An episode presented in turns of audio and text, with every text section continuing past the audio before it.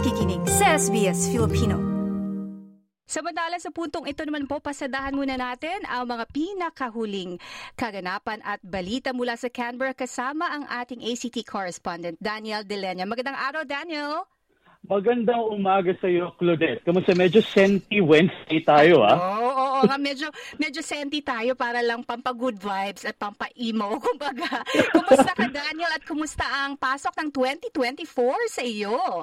Oo, maganda naman ang pasok ng 2024 dito sa Canberra, no? At uh, nanood tayo doon ng fireworks display sa Lake Burley Griffin noong New Year's Eve. At uh, masasabi ko na isa yun sa mga pinakamagagandang fireworks na napanood wow. ko dito sa Capitolio. Oo, grabing ACT, maraming mga kaganapan. Itong last weekend nga lang ay uh, nangyari din itong sinulog event, tama ba?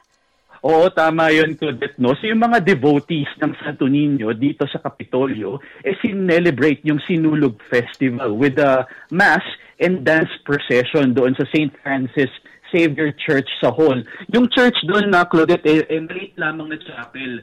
At uh, yung mga dumalo, eh yung ilan doon eh talagang nagsuot pa mm-hmm. ng uh, yung sinulog attire na sinusuot sa Cebu no, kapag may dance procession. Kaya marami ang natuwa at uh, dumalo doon sa event.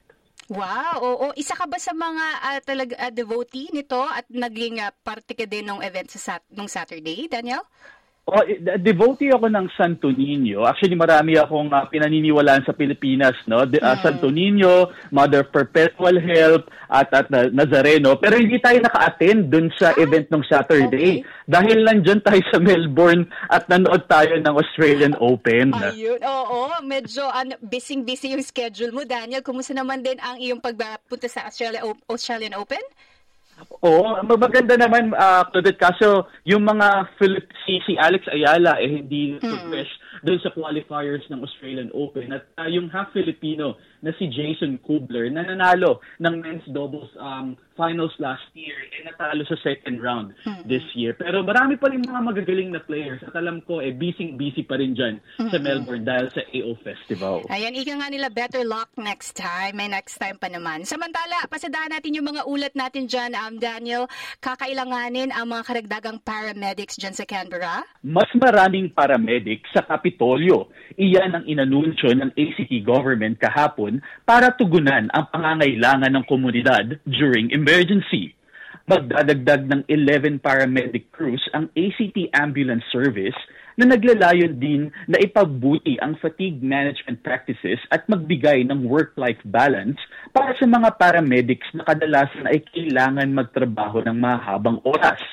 Ang initiative na ito ay bahagi ng ACT government's 2023-24 budget na maglalaan ng 19.7 million dollars sa loob ng apat na taon.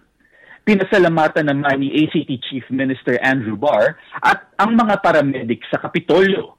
Sa ni Barr ang karagdagang pondo para mag-hire ng bagong paramedics ay importante para panatilihin ang kaligtasan ng komunidad. Mm-hmm.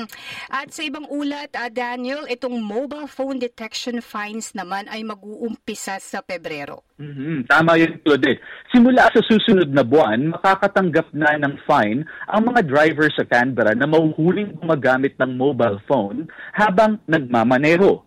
Sa kasulukuyan, written warning pa lamang ang ini-issue ng Transport Canberra para sa mga offenders na ayon sa kanila ay mahigit sa 56,000 na katao o 175 offenders each day.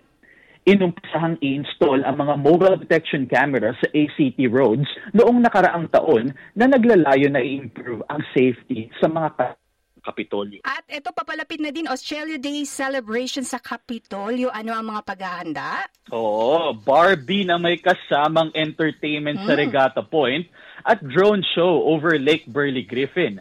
Ganyan ipagdiriwang ng ACT ang Australia Day ngayong taon. Kahit pa ilan sa mga Canberrans ay hindi suportado ang selebrasyon, mananatili ang 26 January na National Public Holiday. Ayon kay Shane Rattenberry, ACT Greens leader, patuloy ang pag-decline ng Australia Day event sa buong Australia. Isinusulong ng kanilang partido na mas bigyang importansya ang National Reconciliation Day sa Marso. Walang citizenship ceremony ang nakaschedule sa Australia Day dito sa Kapitolyo ngayong taon. Yan po ang mga pinakahuling kaganapan sa ACT. Maraming salamat, Dana, sa paghatid ng mga ulat. Walang anuman Claudette. Ito si Daniel Delenya, naghahatid ng balita mula sa Kapitolyo para sa SBS Filipino. I-like, i-share, mag-comment, sundan ang SBS Filipino sa Facebook.